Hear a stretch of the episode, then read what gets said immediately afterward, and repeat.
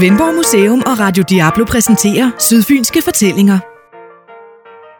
Velkommen til Sydfynske Fortællinger, en øh, podcastrække fra Svendborg Museum og Radio Diablo, hvor vi åbner op for nye, skæve sider af din lokale historie. Med mig i studiet i dag, der har jeg øbo og historiker og tidligere museumsinspektør ved Langelands Museum, Ole Mortensen. Og det er til en samtale om øerne og deres historie. Øh, og det bliver jo spændende at få en, øh, en øbos eller en tilflytter øbos øh, perspektiv på, på den historie. Øh, og prøve at se nærmere på, jamen, hvad, hvad er det egentlig, der er særligt ved en, øh, ved en ø? Øh, er der noget, der er særligt? Er det bare myter og fordomme, eller er der faktisk noget, der adskiller øerne fra, fra fastlandet? Men hvornår, hvornår flyttede du til Stryne, Ole? Ja, det gjorde jeg for 24 år siden jo. Så jeg har jo været der i, i et godt stykke tid. Og selvfølgelig er der noget, der adskiller øerne fra, fra omverdenen, fordi de har jo en struktur. Alene det, at man... Øh, det er en mærkelig fornemmelse, når man, øh, når man går på en ø. Man kan aldrig blive væk. Ja, selvfølgelig, hvis det er en stor ø, kan man jo måske nok, men, men er man på en lille ø, så kommer du ud til stranden, og så kan du gå hele vejen rundt, og så kommer du til samme sted, som du har været før. Ja. Mærkeligt, ikke?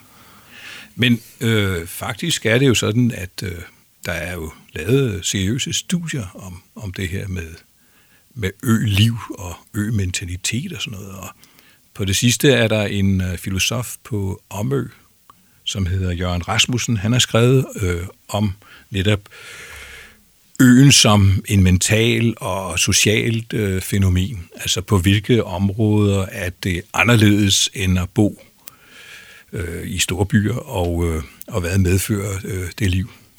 Det, er, det hedder sådan noget spændende noget som nesologi, og der er ikke spor med julemænd eller sådan noget at gøre, men det er altså studiet af øh, øerne som, øh, som, øh, som, som særlige samfund.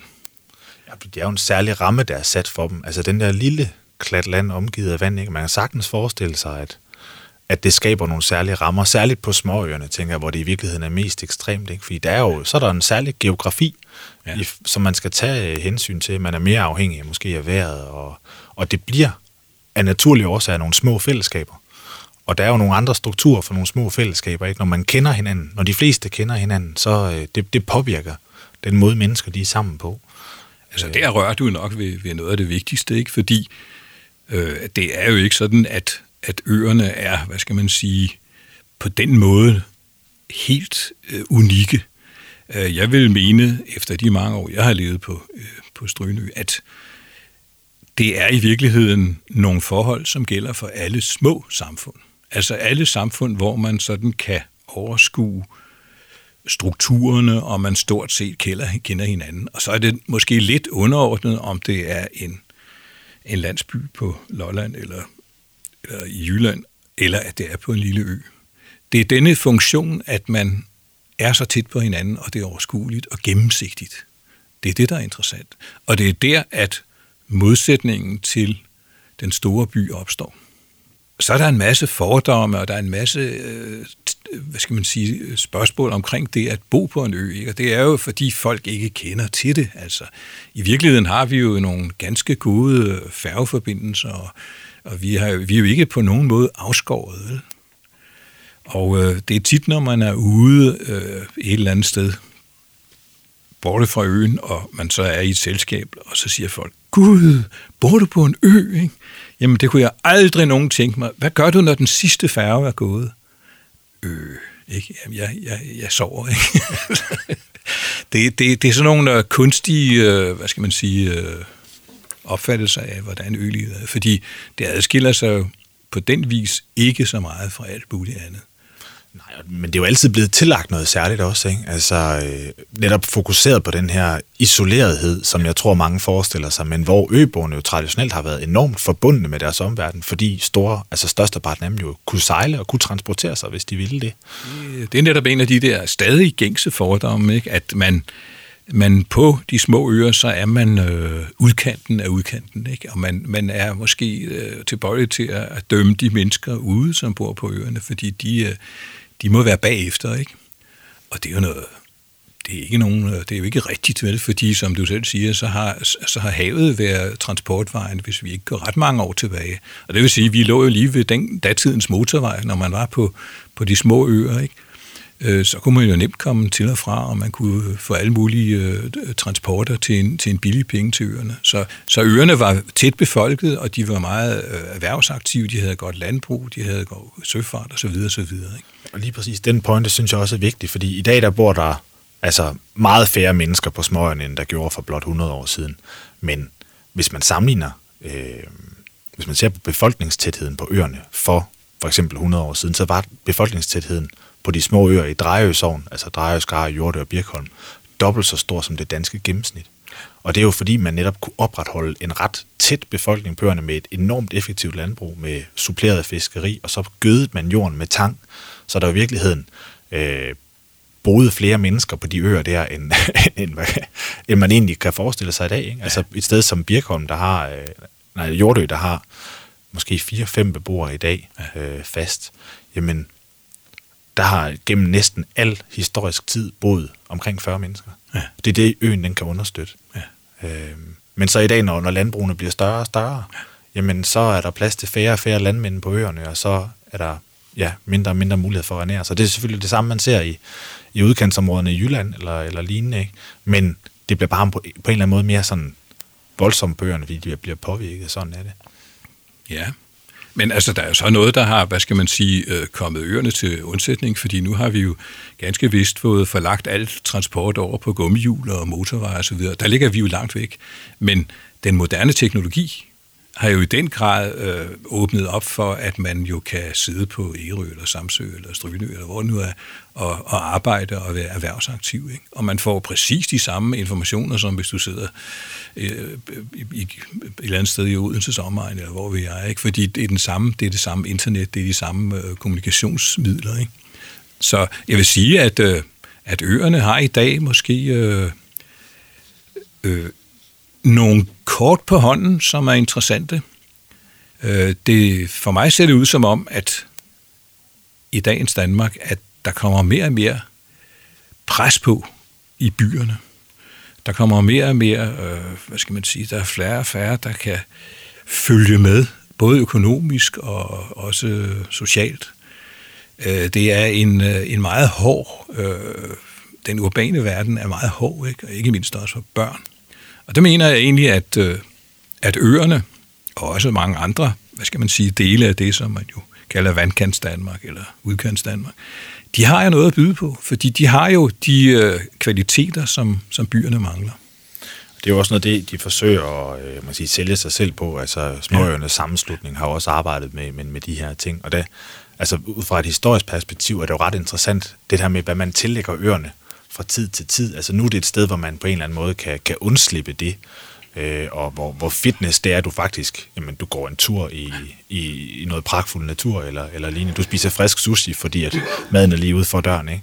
Ja. Så nogle andre ting, man lægger vægt på. Altså, men der har jo altid været et eller andet med, altså, at øerne, de, den, den der idé om øerne, at det er jo noget, der på en eller anden måde altså, man spejler fastlandets øh, sådan behov. Altså øh, Acton Friis, der var sejlet rundt til alle de danske øer der i 1920'erne, han, øh, han har på et tidspunkt beskrevet ligesom sine grundtanker omkring, hvad øboen det er for en størrelse. Ikke? Jeg synes, at det er også ret sigende, i hvert fald for ham. Ja. Øh, han skriver jo, at øboen lever endnu bestandigt isoleret fra omverdenen. Han er nærmere elementerne og mere i deres vold. Alt, hvad der, der kommer til ham eller nå fra ham, må over havet, det der hav, der næsten altid er ham fjendsk, og som han altid må værne sig imod det er jo altså netop Akton Friis, ikke? Altså, ja. han var jo en mand, som, øh, som gik til øerne, og det var jo alt imponerende af det, han gjorde. Altså, han dokumenterede og sejlede rundt, ikke? Men det er ham jo lidt i nødskal, at han øh, tager ud til de små øer og de små steder i Danmark for at finde den oprindelige øh, danske befolkning, ikke?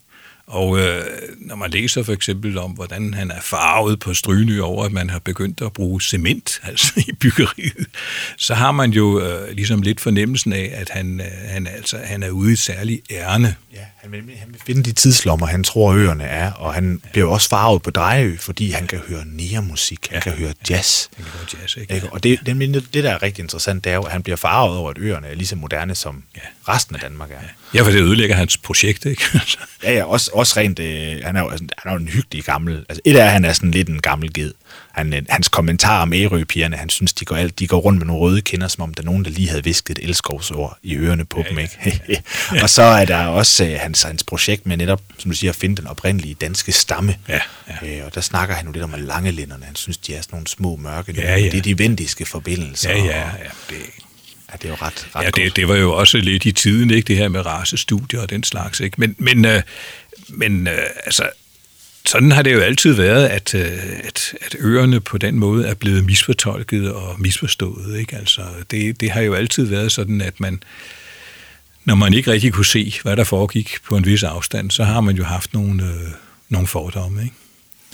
Ja, og, og der tror jeg også, når man så kommer til en ø som en, som en tilflytter, der er jo også noget, noget særligt i forhold til, hvordan man så ja, udlever øh, de fordomme, eller hvordan man ligesom kommer ind i det samfund der. Fordi der er jo noget med at stikke fingrene i jorden på, på en måde. Ikke?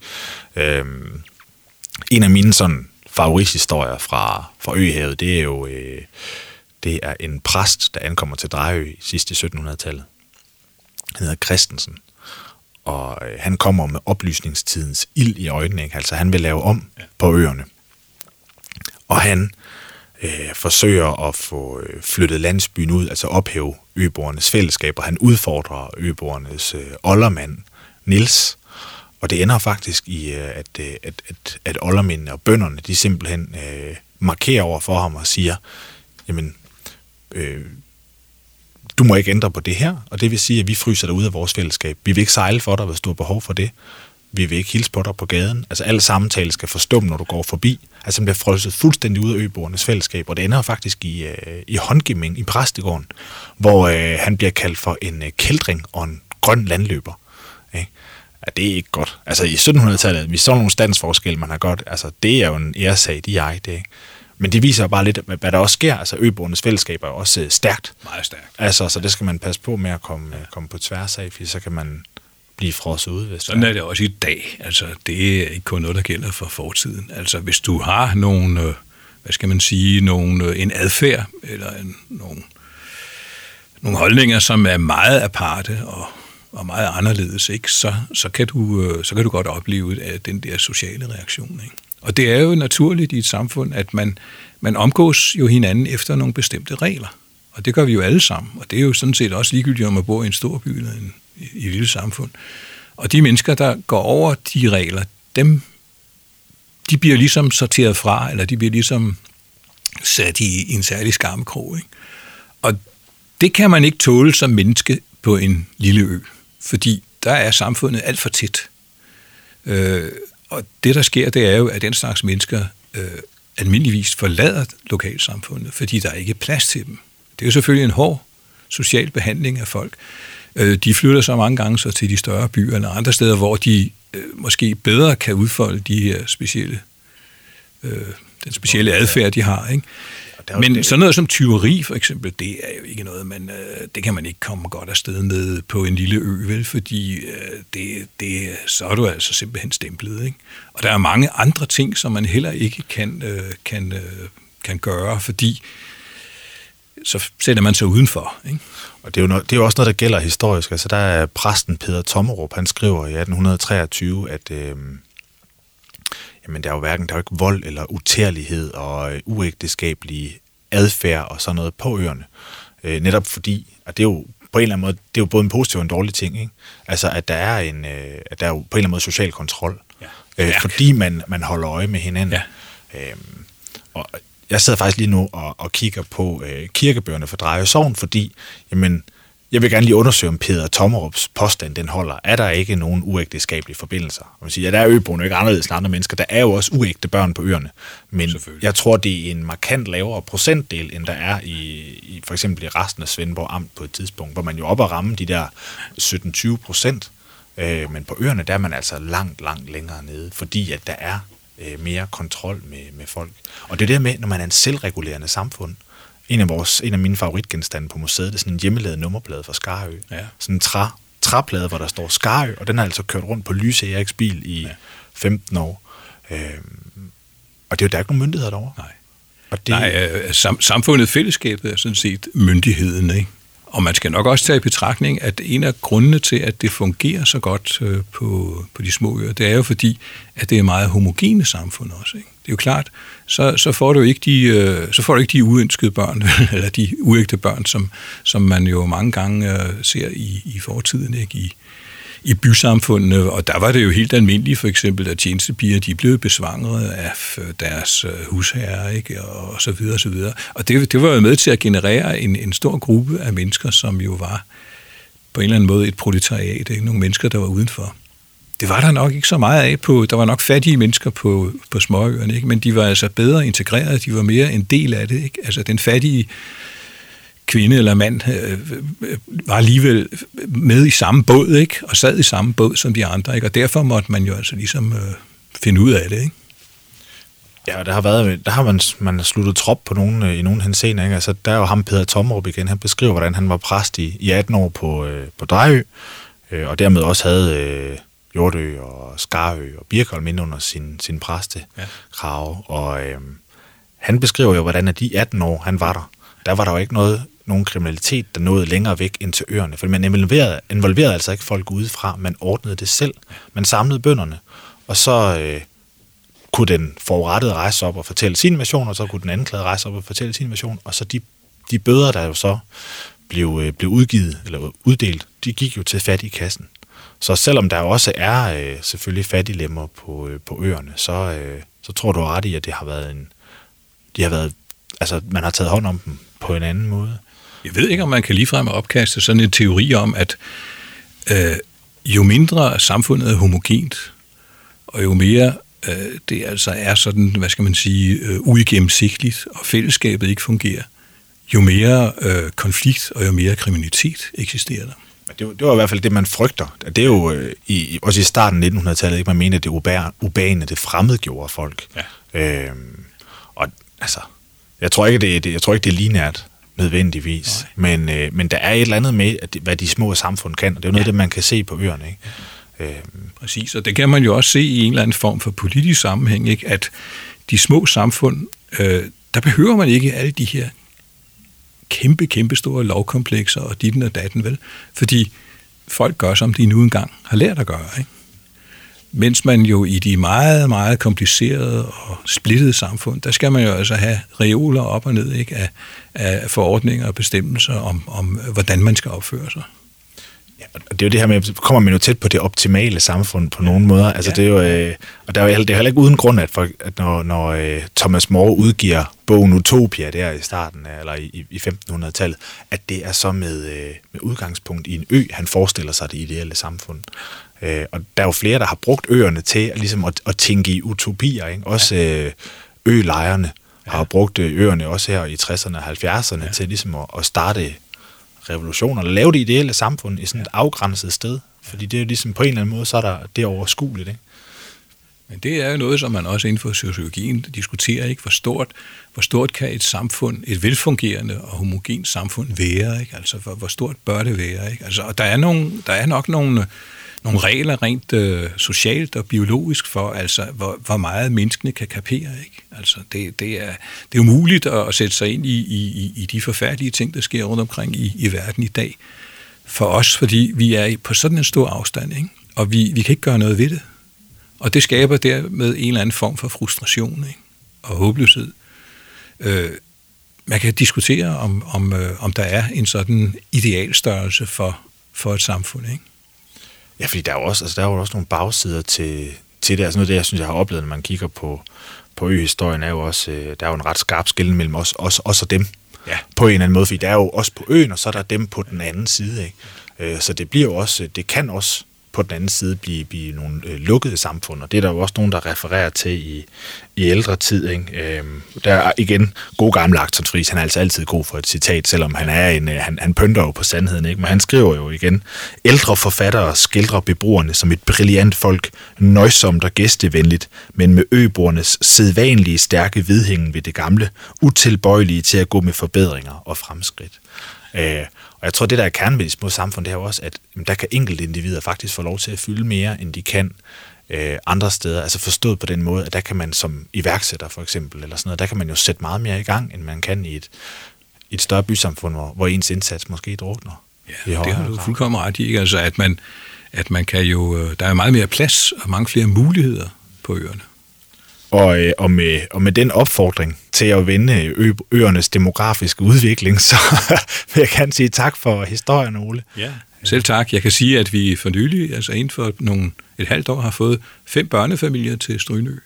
Så det ser ud som om, at det virker, altså at vi har nogle kvaliteter på småøerne, som yngre mennesker er ved at få øje på.